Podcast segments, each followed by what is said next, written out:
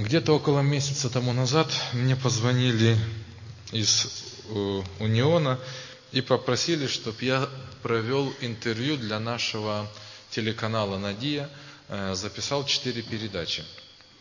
Взял интервью у Ростислава Волкославского. Ростислав Волкославский – это доктор богословия, который живет и преподает в Заовской академии. И чем он заинтересовал? Тем, что он недавно вышла его, в свет его книга, которая называется «Тайна апокалипсиса». Поэтому э, было решено взять интервью, чтобы он более подробно рассказал. Я думал, что нужно будет раз, изучать с ним книгу Откровения или об этом, об этом поговорить. Но попросили, чтобы я взял у него интервью, и мы рассмотрели вопрос глобализации. Но до этого момента вопрос глобализации стоял у меня как-то так в стороне.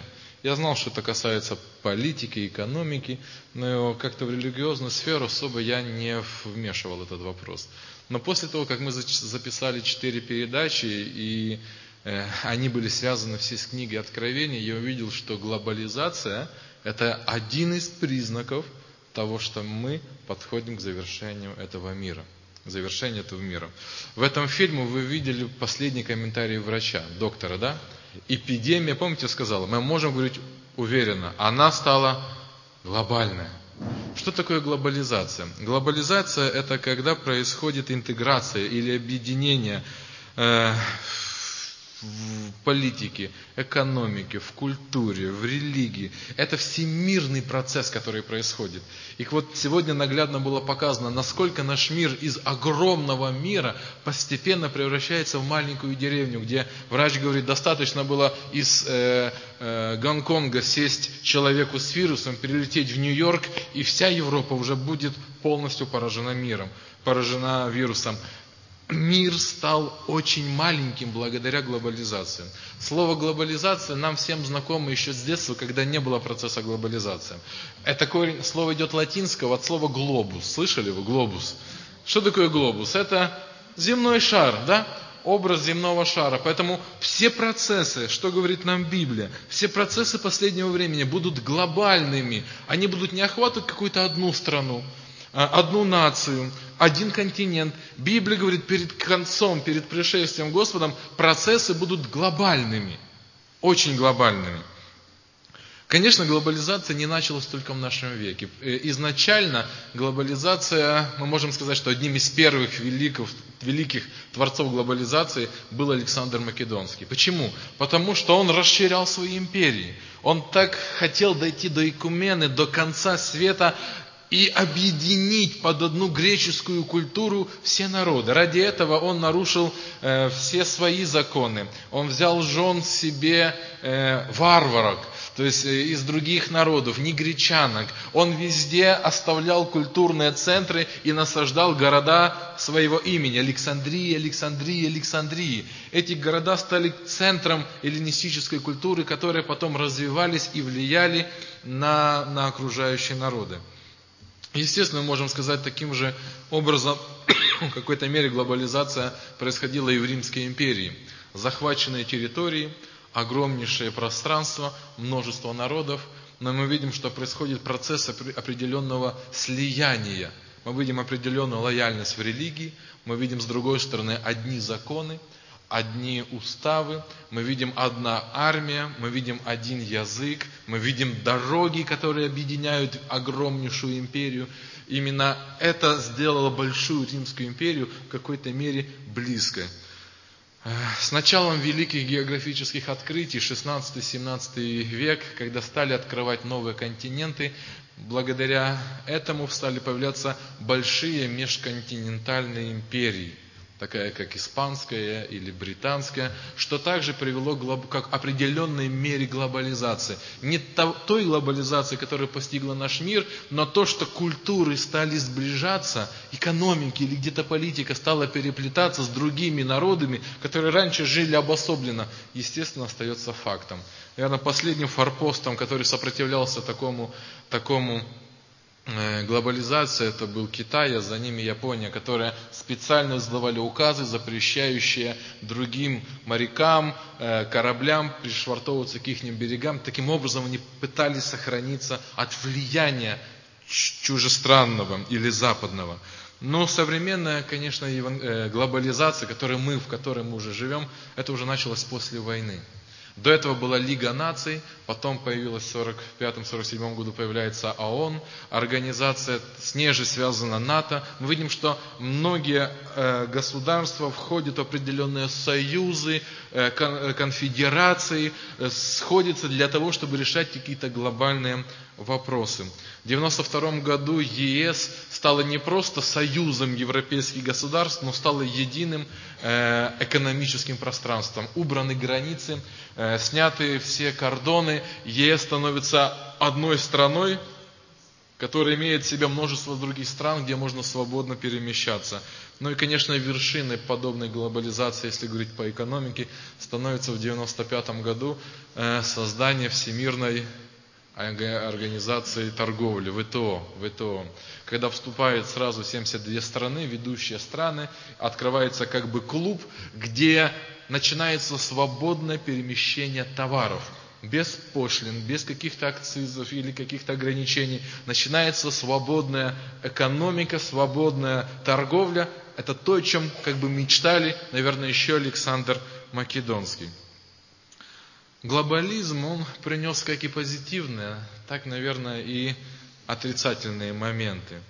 Благодаря глобализации появилась мировая миграция. То есть, благодаря глобализации многие люди, которые жили в каких-то бедных районах, бедных странах, могли поехать в другие страны, найти себе работу, таким образом поднять уровень своей жизни. Появились транспорты, межконтинентальные перелеты, э, поезда, которые соединили самые дальние уголки Земли. Но в то же время мы видим, появляется еще и также всемирная связь э, информации. Появляется радио, телевидение, интернет. Благодаря этому человек, который сидит за компьютером, может свободно общаться с человеком, который сидит на другом э, континенте, в другом городе, и с ним свободно общаться, обмениваться мыслями, идеями. Вы понимаете, мир очень отличается от мира средних веков, где какая-то новая мысль, если появлялся какой-то один философ или учитель, который вот как-то по-новому что-то преподает и учит, тысячи студентов со всех уголков э, Европы пешком шли для того, чтобы прийти к этому человеку и услышать какую-то новую мысль. В 21 веке проблемы с этим нет. Ты набираешь в поисковик любое слово, и тебе высвечивается множество, множество информации. Мир становится глобальным. Но как глобальным становится экономика, так, естественно, и глобальное влияние экономики оказывается и на мир. Если раньше были какие-то катаклизмы в какой-то отдельно взятой стране, то всемирное потепление, да, мы говорим, всемирное происходит изменение климата, всемирное происходит изменение в природе, исчезновение видов. То есть мы видим, что это уже не затрагивает какую-то отдельно взятую страну, но и проблемы, они выливаются также всемирные. Когда мы говорим о глобализации, нельзя затронуть также и религиозную сферу. Глобализация – это когда люди пытаются объединиться и стать ближе. Мы видим, что где-то 60-х годов начинается движение экуменизма, опять же, вот, экумена, единством, когда церкви пытаются, понимают, что Христос говорит, все должны быть едины, и таким образом пытаются объединиться. Но великий парадокс в том, что они пытаются объединяться не вокруг Библии, Слова Божьего, э, Божьих доктрин, основ, а вокруг тех принципов, которые бы не противоречили другим бы конфессиям. Находят какие-то небольшие точки соприкосновения, которые бы могли бы, могли бы помочь, помочь им держаться вместе. Мы видим, что движение коммунизма с каждым годом становится все более и более сильным. Э, мне братья рассказывали, что, например, в Соединенных Штатах Америки уже, да, есть пресвитериане, англикане, баптисты, но по сути разница между теми или другими практически нет – Общее название для всех, кого ты не спросишь, евангеликал, то есть евангелисты, евангеликал. Яркий тому пример мы можем посмотреть о том споре, который происходит между церквями за нового президента Барака Обаму. Э, в Вашингтоне, возле Капитолия, где будет жить новый президент, располагается три церкви. Пресвитерианская, церковь, куда ходили большинство президентов, когда были избраны на пост, туда ходил Авраам Линкольн. Потом церковь методистская, куда ходил Билл Клинтон. И чуть-чуть дальше за квартал находится церковь афроамериканцев, да. то есть э, негров. И три церкви уже между собой борются, когда же будет ходить Барак Обама. Негры говорят, что, наверное, к нам, потому что он же ж наш, да? Мы за него голосовали. Методисты говорят же, он же демократ, поэтому Клинтон ходил к нам, и, наверное, он к нам пойдет. А пресвитерианцы говорят, что, наверное, к нам, мы же старая церковь, там уже были самые великие президенты у нас были. Понимаете, никто ни разу спросил, а во что верит Барак Обама? А какие его принципы? А чем отличается афроамериканская церковь от пресвитерианской или от, от методистской? Вы понимаете, о чем я говорю? Вопрос стал другим. Вот это все глобальная деревня, глобальный мир. Главное, чтобы ты куда-то был. Но где? Какой принцип, какая основа? Об этом мы видим, нет никаких разговоров. Итак, мы живем в этом глобальном мире. Я думаю, что, наверное, для всех вас понятно это еще, может быть, год-два мы бы не понимали это настолько близко к глобализации, если бы не сегодняшний кризис. Он не только ведь кризис на Украине или в России, это глобальный кризис. Когда рухнула Нью-Йоркская биржа, рухнули биржи в каждом уголке мира. Вы понимаете, это стал одной большой деревней. Это стало глобализацией. Что об этом говорит Библия, о глобализации? Интересно, когда я стал об этом размышлять, то я видел, что оказывается Библия об этом говорит много. И самый важный вопрос, мое место как адвентиста, как верующего человека, мое место в этом процессе глобализации, который происходит. Когда я размышлял над вопросом глобализации, я увидел, что здесь вырисовываются два, два слова, которые нужно запомнить. Хорошо? Два слова, которые нужно запомнить. Первое слово – объединение. Объединяйтесь. Второе слово – противоположное – отделяйтесь. Вот запомнили эти слова? Когда мы говорим о глобализации, то Библия явно показывает нам два вот эти слова. Объединяйтесь и, и отделяйтесь. Вроде бы как бы слова, которые не имеют ничего общего. Но давайте посмотрим, что об этом говорит Библия. Давайте поговорим по поводу первого вопроса «Объединяйтесь». В книге «Бытие» в шестой главе мы находим первый момент глобализации или какой-то мере объединения. Смотрите, мы видим, что до начала шестой главы первая нация людей состоит из двух групп. Сыны Божии и сыны человеческие. Вы знаете об этом, да? Сыны Божии это кто? Потомки Сифа. А сыны человеческие это кто? Потомки Каина. Дух пророчества пишет, что эти две группы отдельно сосуществовали, не пересекаясь. Было время, где каиниты, каиниты были отдельно, а сефиты были отдельно. Давайте будем смотреть на момент глобализации. Шестая глава, и мы читаем с 1 по 5 стих. Когда люди стали умножаться, то есть количество людей стало увеличиваться – на земле, и родились у них дочери, тогда сыны Божии увидели дочерей человеческих, что они красивы, и избрали их себе в жены, какую кто избрал. В принципе, ничего плохого нет, что мужчины увидели красивых женщин и взяли себе в жены. Но последствия эти были катастрофичными. Когда мы видим одно племя каинитов, каинитов – здесь они были, да? Каинитов стали соединяться с племенем Божьих детей. Давайте посмотрим, что происходит. «И сказал Господь, не вечно духу моему быть пренебрегаемым человеком». То есть, оказывается, что Бог был против этого союза. Но люди пренебрегали этим союзом и шли на сближение. Бог был против сближения. И поэтому Он и говорит, не вечно моему духу вы будете его пренебрегать. Раз вы это делаете, то он определяет, что этот мир, который начинает объединяться, он придет к чему? К своему завершению. Почему к завершению? Но не потому, что Бог против, чтобы люди могли общаться с одного конца мира по телефону с другим. Ну просто происходили какие-то внутренние процессы в этом объединенном обществе. Какие процессы? Смотрите. В то время были на земле исполины, особенно же с того времени, как сыны Божии стали входить к дочерям человеческим. И они стали рождать их, это сильные, издревле славные люди. И увидел Господь, что велико развращение человеков на земле, и все, что мысли и помышления сердца их были зло во всякое время. Вы заметили, что произошло? Почему Бог был против глобализации, вот этого объединения, вот этого союза? Потому что Он не привел, не способствовал к изменению, а привел к чему? К изменению к духовному имел плане возрастания, но провел наоборот к чему? К разлаг... Мир стал разлагаться. Интересно, вы заметили, что когда мир был еще маленький, то мир был еще в мире. Когда мир стал увеличиваться, то мир стал меняться.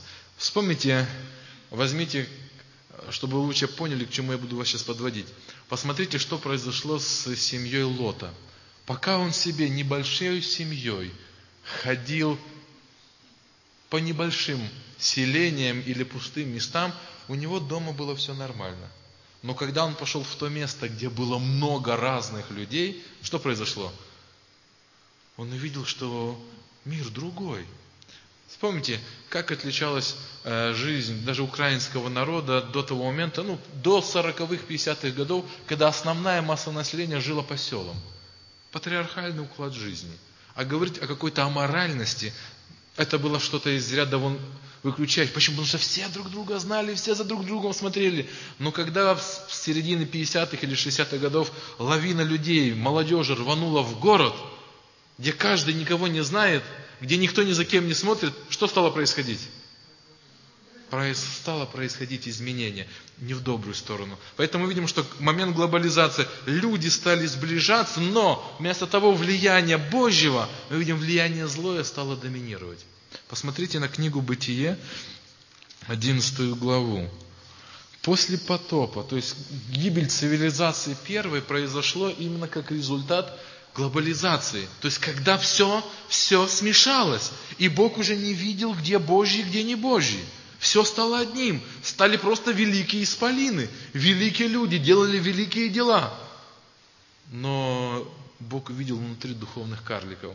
Посмотрите на 11 главу, и мы продолжаем размышлять о глобализации как образе или как признаке последнего времени. По всей земле был один язык. Как это похоже? И одно наречие – Двинулись с востока они, нашли в земле Синар, равнину и поселились там, и сказали друг другу, наделаем кирпичей, обожжем огнем, и стали у них кирпичи вместо камней, и земляная смола вместо извести. И сказали они, построим себе город и башню, и высотой до небес, и сделаем себе имя, прежде нежели рассеемся по лицу всей земли. И сошел Господь посмотреть город и башню, которые строили сыны человеческие. И сказал Господь, вот один народ, один у всех язык. И вот что начали они делать, и не отстанут они от того, что задумали делать. Сойдем же и смешаем там язык их, так что они не чтобы один не понимал речи другого. И рассел их Господь оттуда по всей земле, и они перестали строить город. Посему дано ему имя Вавилон, ибо там смешал Господь язык всей земли, и оттуда рассеял их Господь по всей земле. Знакомая история, скажите. Но мы видим, опять же, происходил процесс, когда все говорили на одном языке, понимали друг друга. И что происходит? Объединенные люди принимают какое-то одно решение, которое Богу было противно. Какое? Сделаем себе имя, построим башню до небес. Мы видим, что они начинают превозноситься выше Господа. Интересно, что Бог не одобрял это. Опять же, посмотрите реакция Богу. Отношение Бога какое было? Позитивное или негативное? Негативное. Посмотрите, что состояние людей. Люди не спрашивают Господа, не взывают. Они желают себе оставить какое-то имя. И посмотрите третий важный момент. Как Бог называет этот город или людей, которые жили вот в этом Вавилон мы встречаемся с первым выражением в Библии, которое Бог называет объединение людей, которое мы называем хорошим словом, таким умным, глобализация, глобальный, объединенный, а Бог называет его просто как? Вавилон или смешение – когда все смешалось. Мы можем условно сказать, что и книга Бытия, шестая глава, где сыны человеческие и сыны Божии стали смешиваться, это стало тоже Вавилоном, вы согласны? Смешались. Божье смешалось с ложью, с небожьим. Поэтому Бог называет объединение, которое не стоит на основании Божьего Слова, скажите, как он называет это? Вавилон. Может, это не популярно говорить сейчас. Может, мы не сможем это сказать на улице другим людям, но мы должны понимать, все эти процессы, которые происходят, а сейчас по Библии мы будем далее смотреть, Бог называет просто Вавилон. Интересно, что если мы обратим наше внимание уже на Новый Завет, то мы увидим, что уже первые христиане, взирая на Римскую империю, которая объединила множество народа, связала дорогами, почтами, кораблями, великий этот мир, который стал классикой для средних веков. Апостол Петр в, послании, в своем послании пишет, «Привет вам из Вавилона». Апостол Петр называл Рим как? Вавилон. Он брал аналогию. Еще книга Откровения не было написана. Но в Вавилоне он увидел все. Там была и святость, и грех, и чистота, и грязь. Там были высокие виллы и трущобы. Там были и ум, и интеллект, и невежество. И он говорит, это Вавилон. Почему? Потому что в город стекались все, кто смогли. Представьте, величайший город древнего мира, который насчитывал более миллиона людей. После разрушения Вавилона полторы тысячи лет не будет такого города, даже больше. Там было все. Когда смешалось много людей, Библия называла это Вавилон. Опять же, аналогия глобализма мы проводим. Но, естественно, если мы уже начинаем размышлять о нашем времени, то мы не можем обратить внимание на книгу Откровения, где о Вавилоне, как смешении, как объединении народов, апостол Иоанн через книгу Откровения говорит очень убедительно. Это то время, в которое мы входим, или вернее сказать, незаметно уже вошли. Мы вошли в этом мире. Он уже стал Вавилон. Просто мы живем в нем. В нем есть и позитивные моменты, есть и негативные, но негатива с каждым годом будет становиться больше. Давайте откроем книгу Откровения. Посмотрим то место, где Господь говорит о Вавилоне. Книга Откровения, 17 глава. Смотрите, первая книга Библии, начало развития истории человечества, и последняя книга, начало истории развития человечества. Там началось с Вавилона, и здесь будет завершаться Вавилоном. Посмотрите на книгу Откровения, 17 главу, и мы прочитаем 4 и 5 стих. Жена обличена была в парфиру, багряницу, украшенную золотом, драгоценными камнями и жемчугом, и держала золотую чашу в руке своей, наполненную мерзостями и нечистотой блудодейства. А на челе ее было написано, что? Тайна, которую можно будет потом открыть. Вавилон, великий, мать блудницам и мерзостям земным. Апостол Иоанн пишет нам пророчество о том, что в последнее время появляется некая женщина. Что это за женщина? Образ женщины – это образ церкви. Да? Мы с вами говорим. Но Бог говорит, что Вавилон, обратите внимание, в большей мере, когда мы читаем книгу Откровений, Бог упускает моменты экуменизма экологического, там, политического, хотя тоже затрагивает моменты там, технологического. Главное, что волнует Господа, это духовный. Поэтому акцент весь сосредоточен на этом. Вот какого глобализма, наверное, люди должны будут бояться. И он говорит, вот он появляется опять Вавилон. Смешение, образ той Вавилонской башни, смешение. Интересно, что с одной стороны в книге Откровения было показано женщина в белой одежде. Но почему-то здесь она уже не в белой одежде, а в какой? Она как-то оделась по-другому. Оделась так, как не одеваются дочери человеческие. Вы заметили? она вроде бы как дочь Божья, дочь Божья, но оделась как дочь человеческая. Она по сущности женщина, что в Библии открывается только одним образом. Это церковь. Но все внешнее ее, а потом мы узнаем и внутреннее, чем она поет народы, оно все другое. И Бог говорит, это Вавилон. Внешне вроде бы что-то правильное, но внутри происходит Вавилон. То есть Бог говорит, что появляется духовно определенная система, которая будет влиять, и влиять будет не по-божьему. Почему я убежден, что это глобализация? Потому что посмотрите на первый стих. Посмотрите на первый стих. Пришел один из семи ангелов, имеющий семь чаш, говоря, со мною сказал мне, подойди, я покажу тебе суд над великой блудницей, сидящую на водах многих. А если мы прочитаем 17 стих книги Откровения, да? Вернее, 15 стих. И мы узнаем, что означает этот символ. И говорит мне, а воды, что такое воды? Которых ты видел, где сидит блудница. Суть люди. И посмотрите внимательно, как перечисляется. Не просто люди, как какая-то определенная нация. А что перечисляется? Как сказано? Люди, народы, племена и языки. Вы понимаете? Это глобально.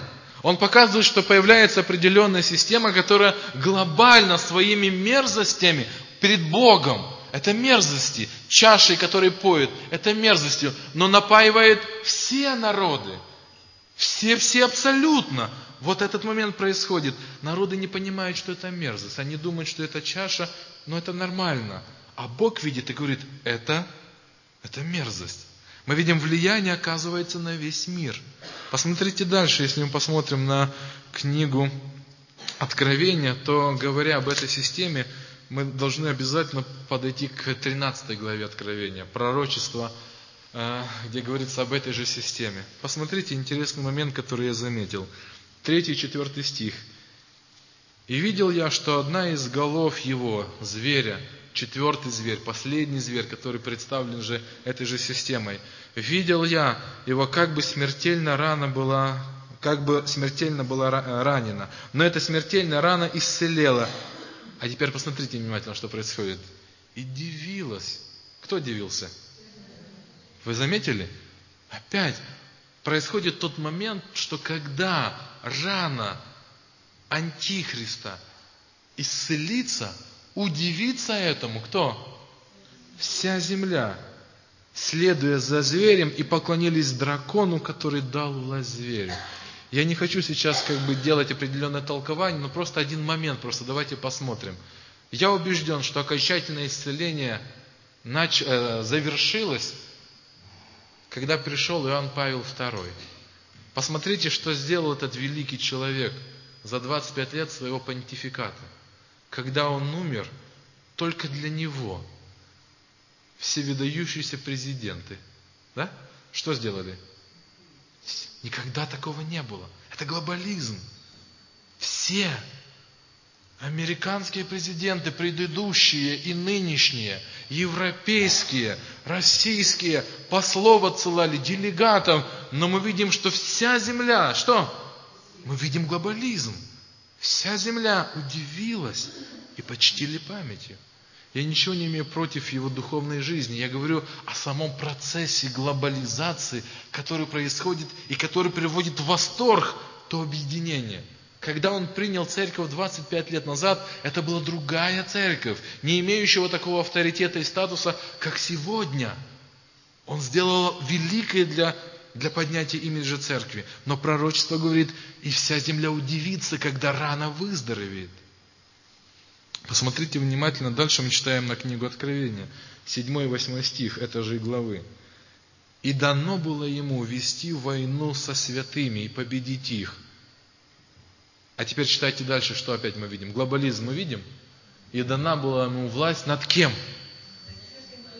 Опять же перечисляется, показывая сущность и дана ему была власть над всяким коленом, и народом, и языком, и чем? Опять Бог пророчествует, что последнее время господство некой власти, давайте уже будем говорить прямо антихриста, будет также глобальным и охватит все уголки земли. Как в Римской империи, благодаря дорогам можно было попасть в любой уголок страны, так и благодаря современной глобализации, его позитивным моментам – каждого будет задеян в этом процессе. Смотрите далее, мы читаем 8 стих. «И поклонятся все живущие на земле, которых имена не написаны в книге жизни у Агнцева закланного от создания мира». 11 и 12 стих. «И увидел я другого зверя, выходящего из земли, он имел два рога, подобно агнчим, и говорил, как дракон. Он действует перед ним со всей властью первого зверя и заставляет...» Что заставляет?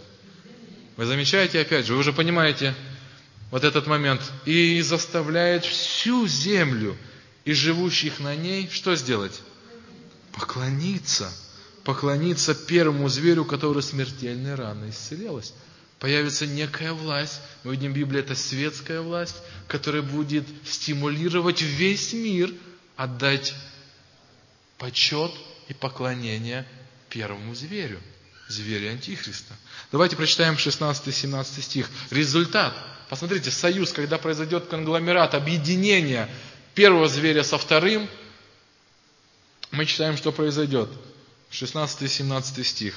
И он сделает то, что, то, что, замечаете слово какое? Всем, всем Давайте будем прозревать и понимать, что будет происходить. Всем, малым и великим, без разбора, богатым и нищим, вот этот глобализм, свободными рабам, положено будет начертание на правую руку их или на чело их, и что никому нельзя будет ни покупать, ни продавать, кроме того, кто имеет это начертание или имя зверя или число имени. Вы заметили? Никому мир станет единым. И влияние глобальное, которое будет происходить, и духовное, которое будет оказывать влияние на каждого человека, будут бесспорными. Интересно, когда я читал этот отрывок, я задал себе вопрос, почему Вавилон объединяется? Почему Вавилон так стремится всегда объединиться? Наше первое слово сегодня это было какое? Связано с глобализацией. Это объединение. Там сыны и дочери пытаются объединиться, да? Здесь мы видим, все тянется в одну кучу, все тянется в одну кучу. Но смотрите, в этой же книге Откровения мы находим ответ. Во-первых, первое, что я нахожу, цель объединения какая? Кто стоит за антихристом? Кто стоит за зверем? Адвентист седьмого дня. Скажите, дракон. Скажите, а дракон это кто? Сатана. То есть, кто является центробежной силой, которая заставляет мир, не ведая этого, не понимая, а мир же просто закрыл Библию. Мир игнорирует ее. Не ведая этого, находя очень хорошие, позитивные моменты, стремится к единству. Кто стоит? Я не говорю, что интернет плохо, телевидение плохо или самолеты. Я говорю за другим, за тем, что стоит. Библия открывает занавес и показывает, что за этим стоит. А стоит очень просто. Четвертый стих 13 главы. «И поклонились зверю». Понимаете, цель, к чему оно идет? «И поклонились зверю». И читаем мы 12 стих. «И заставить всю землю что сделать? И живущих на ней что? Поклониться Понимаете, что происходит? Поклониться. То есть, какая цель? Вот давайте посмотрим. Главная цель Вавилона, смешение, какая происходит? Привести людей, всех, привести людей к чему? Поклонению кому? Дракону. Дракону. Сатане. Посмотрите, об этом Иисусу говорил сатана когда поднял его на гору и сказал, я тебе отдаю все царства земли. Вот он, я предлагаю тебе то, что я буду делать. Он не предложил ему только Палестину. Он сказал, я буду, открывать тебе планы, свои цели. Я предлагаю тебе все царства земли. Вот оно, вот оно. Цель. Цель объединения какая? Поклонись мне. И мы видим, что на кону будет стоять именно этот вопрос. В вопросе глобализации, когда все будут делать вот так, стоит будет вопрос вот такой. Кому ты поклонишься? Кому ты отдаешь внимание? А второй момент, пожалуйста, давайте посмотрим. А второй момент объединения, который я вижу, это нанести удар по избранным. Миллионы христиан, не ведая того, не желая и не планируя, но будут захвачены системой в том вопросе, что их будут собраны в кулак, и этот кулак будет нанесен по остатку. И я это не выдумаю. Посмотрите, мы с вами читаем в книге Откровения в 13 главе. Если мы видели 17 стих, 7 стих 13 главы. «И дано ему было что делать? Вести войну со святыми». А мы читаем последний период истории жизни мира, да? И будет, что 15 стих. «И дано ему было вложить дух и образ зверя, чтобы образ зверя говорил и действовал так, чтобы убиваем был всякий, кто не будет что делать?» Вы понимаете, что происходит? Мир, который будет объединяться, он ведь не объединяется для того, чтобы убивать, преследовать и гнать. Мы хотим быть единым телом Христовым. Поэтому баптисты, пятидесятники, давайте все вместе будем. Ну ладно, вы там на языках, а вы там себе какую-то другую доктрину. Главное, ведь в Христа мы все верим. Давайте мы будем одни единые, давайте, давайте. Главное, чтобы единые были. Но не понимают, что если игнорируется объединение на основе Бога, то другая сила поведет. Вы посмотрите, как говорит Библия. Будет убиваем, кто не примет начертание на чело и на руку. Я хотел бы, чтобы мы сейчас поговорили о втором слове. Какое второе слово? Вы еще не сильно устали? Выдержите немножечко, да? Второе слово какое у нас? Отделитесь. Вы уже догадываетесь, к кому это слово относится? Догадываетесь, кому это? В вопросе глобализации, вопрос глобализации Бог говорит, отделитесь. Адвентист, ну хорошо, хорошо, хорошо, что мы так понимаем, хорошо. Посмотрите, возьмемте историю. Ной во времена огромной глобализации, когда все сыны Божьи и человеческие, все стали вместе, один появляется шут, именно так называли, шутник, который начинает говорить о каком-то потопе. Бог его отделяет. Вы понимаете, это важный момент – все объединяются ради какой-то высшей цели процветания человечества, а он себя отделяется и строит какой-то ковчег. Мы смотрим Авраама, который живет в Уре Халдейским напичканным идолом, и Бог говорит, ты не можешь стать сначала моим, если ты будешь жить в Вавилоне. А он жил в Месопотамии, в той области, где, где был Вавилон. Ты должен выйти из него, и тогда ты будешь кем-то, кого я могу сказать, это мой друг. Вы понимаете? Когда мы вспоминаем историю восстановления храма, и помните, когда пленники вернулись из Вавилона, начали восстанавливать храм, самаряне, которые были наполовину, вот, смешанные наполовину, стали присоединяться, чтобы строить. Что сделали израильтяне? Вам нельзя строить. Мы не хотим с вами смешиваться. Из-за вашего смешения мы уже были в Вавилоне. Понимаете? Мы смотрим, мы смотрим на Даниила и юношей, помните? Вот вам царские яства, вот вам новые имена, да? Вот вам новые учителя. Главная цель какая? Давайте, давайте, Вавилон, давайте. Что юноши говорят? Даниил говорит, я принял решение, что бы ни было, я не оскверняюсь. Я отделяюсь. Ты можешь меня называть Валтасаром, но я внутри Даниил, я провозглашаю имя Иеговы судьи. Так его имя переводится. И я его внутри буду нести это имя. Вы понимаете? Момент отделения. Интересно, что иудеи, пережив горький опыт слияния, когда вернулись из Вавилона, действительно резко стали отделяться. Настолько резко, что просто закрыли своей сектантской философией мысли. Когда Иисус создает церковь, Он переживает, что ученики будут подобными к фарисеям и что их отделение станет таким отделением, которое ни к чему хорошему не приведет. То есть две крайности, или Вавилон, или крайнее отделение, обособленность. Помните, что Иисус в Евангелии от Иоанна в 17 главе э, молится и говорит, молю, чтобы ты их, помните? Кто он, что он говорит? Не забрал их от мира. Ну что, сохранил? То есть мы видим, что Иисус говорит, нет монастырям. Нет монастырям. Я знаю, некоторые наши э, сестры, да, я когда побывал вот в наших санаториях, я подумал, слушайте, такое хорошее место, адвентистский монастырь.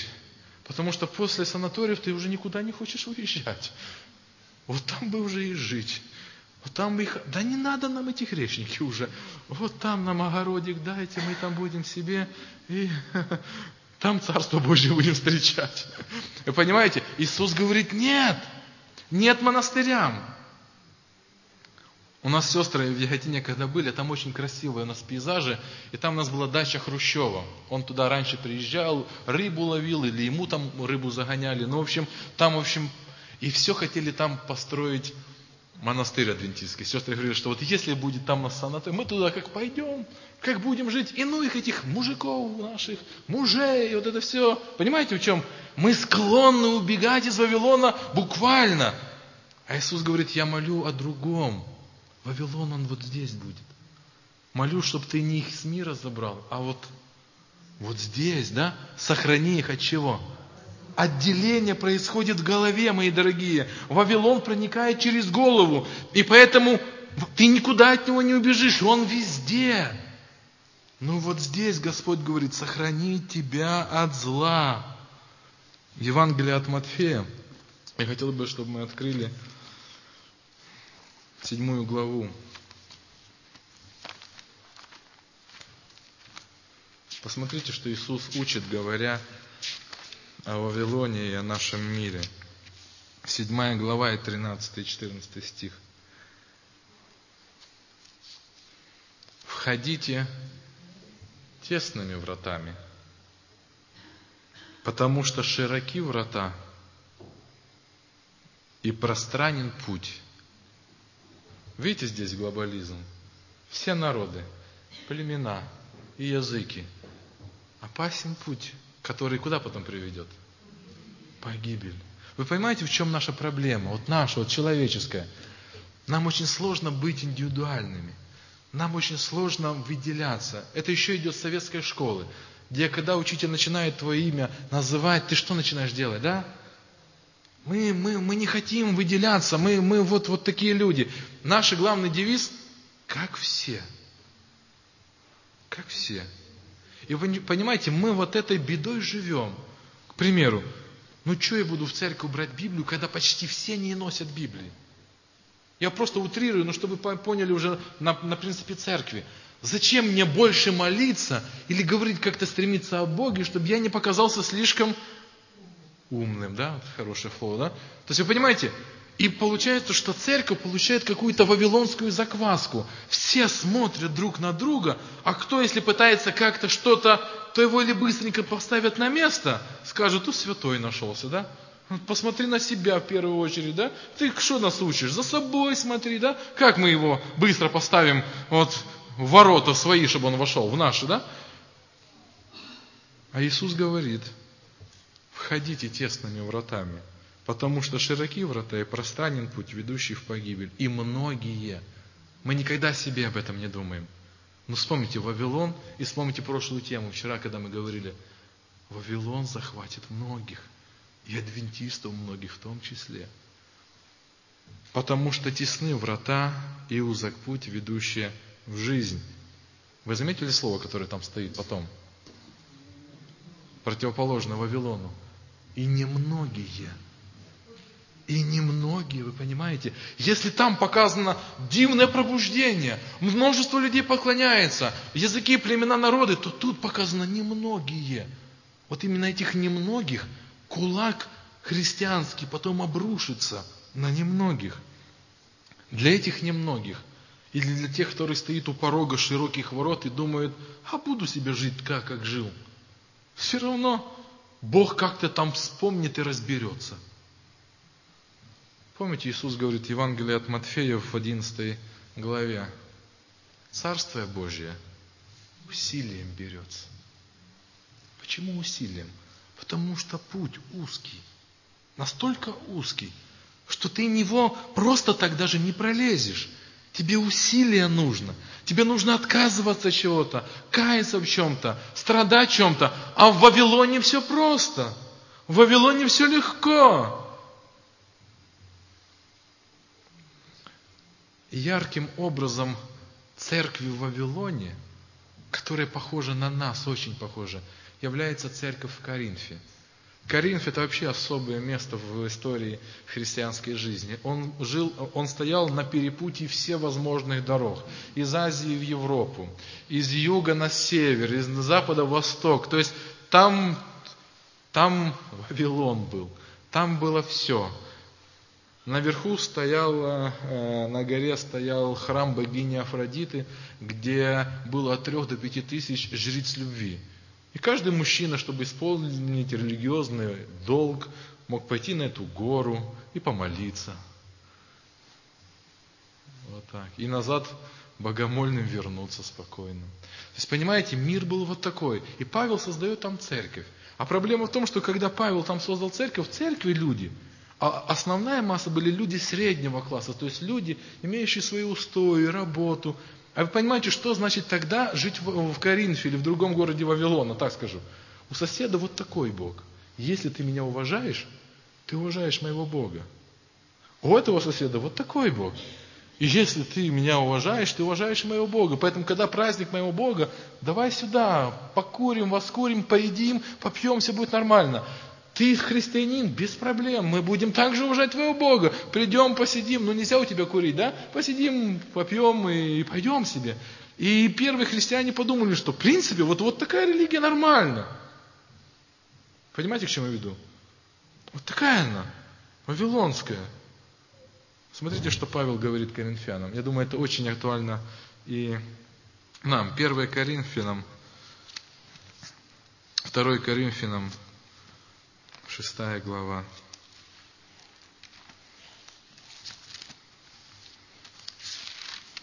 У коринфян не было границы между Вавилоном и ними. Итак, 2 Коринфянам, 6 глава и 14 стих.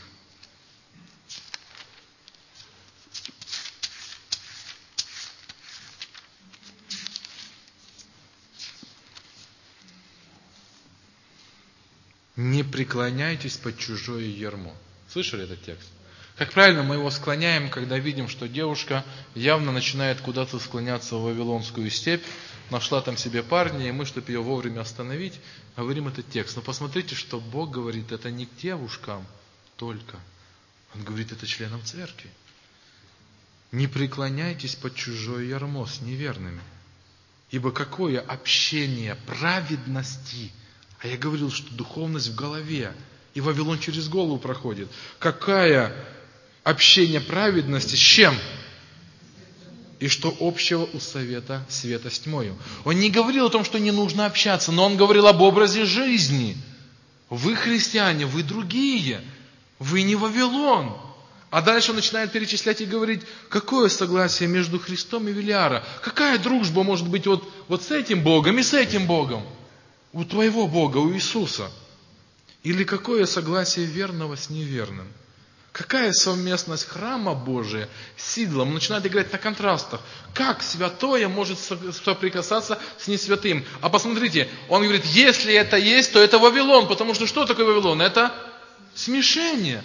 Когда в святом Божьем храме стоят идолы, идолы это Вавилон. Он говорит, Коринф, вы в Вавилоне, хотя вы христиане. Вы никогда об этом не думали? Павел вот так говорит. Вавилон может прийти в церковь. Какая совместимость храма Божия с идолами?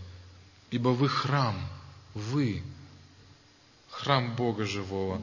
Как сказал Бог, вселюсь в вас, в них, и буду ходить в них, и буду их Богом, и они будут моим народом. 17 стих. Девиз Посему, что сделайте? Выйдите из среды их. Выйдите из Вавилона. Из среды их и отделитесь, говорит Господь, и не прикасайтесь к нечистому. Почему это важно? Последнее слово. И я что сделаю? А до этого момента, Господи, Господи, не Твоим ли именем? Господи, Господи. Но вы заметили, что он говорит? Я не приму вас смешанное с нечистым, я не приму вас. Для этого отделитесь.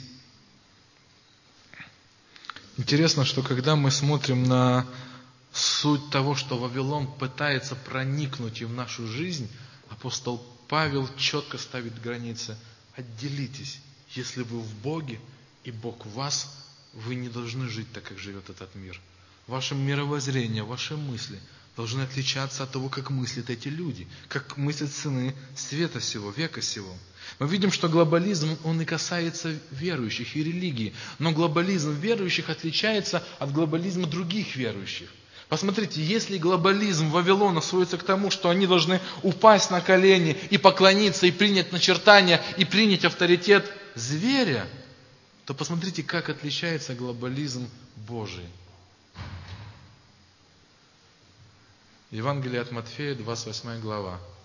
Идите, научите кого? Это глобализм? Видите разницу? Научите все народы. Посмотрите книга Деяний апостолов, 1 глава, 8 стих. Вы будете мне свидетелями. Где? Иудея, Самария и... Это глобализм.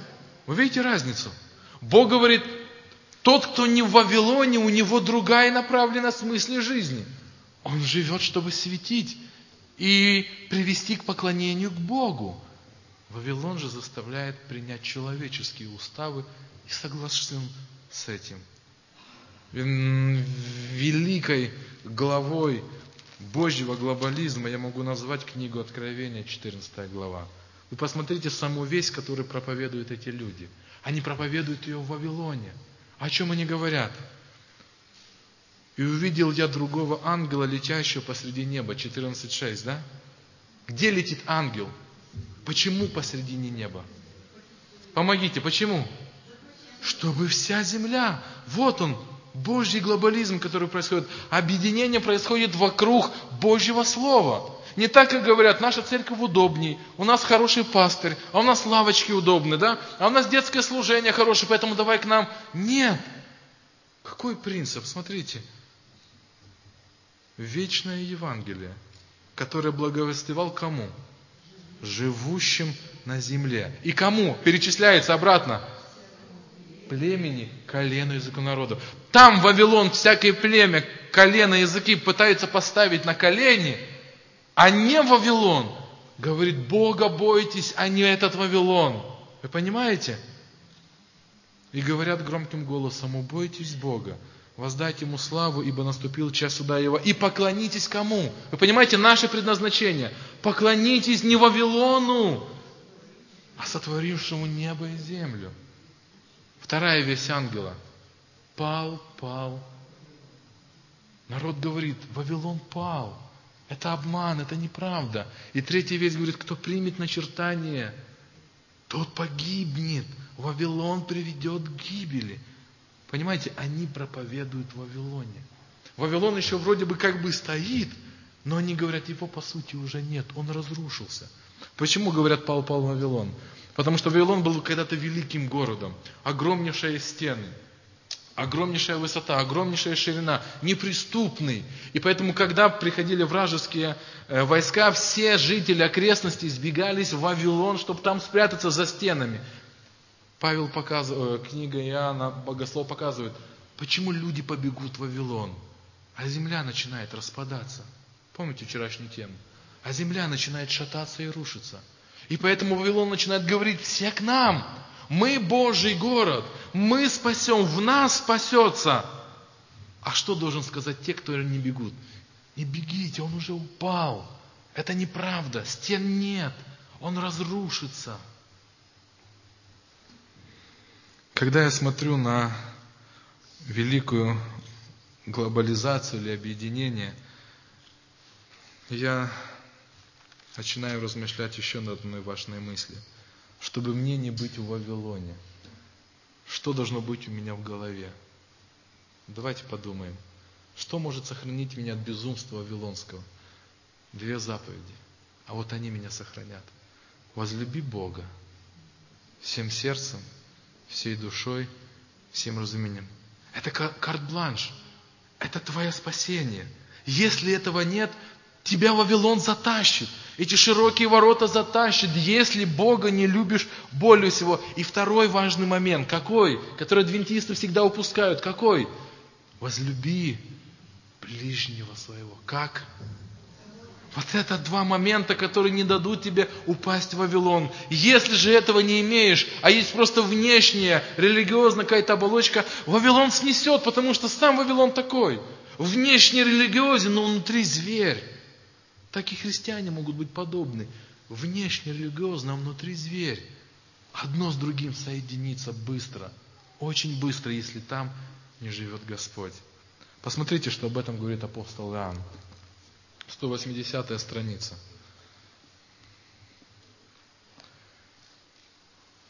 Первая глава и шестой стих, с первого по шестой стих. Посмотрите, каким восторгом он описывает. О том, что было от начала, что мы слышали, что видели, словами, очами, э, видели своими очами, что рассматривали, осязали руки наши, о слове жизни. Знаете, меня поразило, сегодня утром читал второй текст. Вроде всегда читаешь. А посмотрите, как он торжественно говорит. Жизнь явилась. Понимаете? Пришла жизнь. Я хочу сказать, а обратно тогда, а до Христа что тогда было? Что было без Христа? Вы понимаете? Он говорит, жизнь явилась. Он говорит тем, кто искушен Вавилоном, там тьма, там смерть. Вот мы вам говорим о том, кого видели, прикасались, кого ощущали, слышали. Жизнь пришла. Там нет жизни. Там только религиозные формы.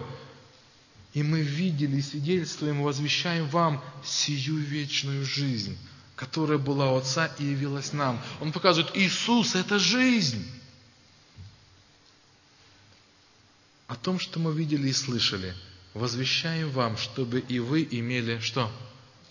Не с Вавилоном, с нами. Вот это. С нами имели общение, потому что мы имеем общение с Ним. Наше общение с Отцом и Сыном Его Иисусом Христом. И все пишем вам, чтобы радость ваша, какая была радость? Оказывается, без Него не будет совершенной радости – не будет полноты жизни, будет унылое ощущение христианства. Но когда Он придет, жизнь другая. Христиане, это правда, это пишет Библия. Если нет у нас, то где-то Иисус не пришел. Если нет общения с теми, кто имеет общение с Ним, а ты общаешься с тем, кто считает, что да ну не нужно с этими фанатиками общаться, к примеру, да? То вы понимаете, говорим о чем угодно, но жизни-то не имеем. Он говорит, верующие, объединяйтесь. Наше общение с Ним и с друг с другом. И вот благовестие, которое мы слышали. От Него и возвещаем вам, Бог есть любовь. Бог есть свет, и нет никакой тьмы. И если мы говорим, что имеем общение с Ним и ходим, а ходим во тьме, то мы лжем и не поступаем поистине. Вы поняли? Очень четко Иоанн расставил – если жизнь тьма, а внешне говорим, что в нем это Вавилон. Это Вавилон. Как бы он ни назывался красиво, адвентист седьмого дня, баптист, евангельский христианин, харизмат, католик, это Вавилон. Если нет единения с ним, а есть просто соединение духовного и бездуховного. В этом контексте очень интересно 18 стих 2 главы. Дети, последнее время. И как вы слышали, что придет Антихрист, тот, о котором мы говорили в Вавилонском, да? И теперь появилось много антихристов. То и мы и познаем из того, что последнее время. Здесь Павел Иоанн говорит о двух антихристах. Одном глобальном великом, как мы говорим, система, которая будет говорить. Но он говорит, появилось много антихристов. Кто эти антихристы? А смотрите, он начинает дальше объяснять. Антихрист это Вавилон. Они вышли от нас. Многие антихристы. Они вышли от нас, но не были наши. Ибо если бы они были наши, то остались бы где? Когда пришло испытание, бы остались бы с нами. Но они вышли, и через то открылось, что они не наши. Испытание, последний глобальный конфликт, откроет множество антихристов.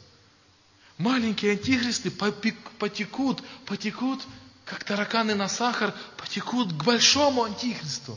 Почему? Потому что то, что в антихристе большом внутри, оно тьма. И у них осталось. И тьма с тьмой соединяется. Вы понимаете, что я говорю? Но сколько же горя они сделали в церкви. Сколько людей они отбили. резкостью, грубостью, недуховной жизнью, недуховными высказываниями. Сколько же они сделают гадостей для Бога и для церкви. Но Бог говорит, но в последнее время они уйдут. А на их место придут люди из Вавилона. Помните, выйди, народ мой, которых вот эти антихристы хулили, говорили, да, там такие баптисты или такие, а вот мы с орденами и погонами, да? А он говорит, а это мой там был народ. И они придут, когда будет голос. В книге Евангелия удивительная история есть об одном из учеников Иисуса. Он был очень образован. Его очень уважали все ученики. Считали, что настоящий преемник Иисуса это не Петр. Петр это рыбак, вспыльчивый, грубый. Он.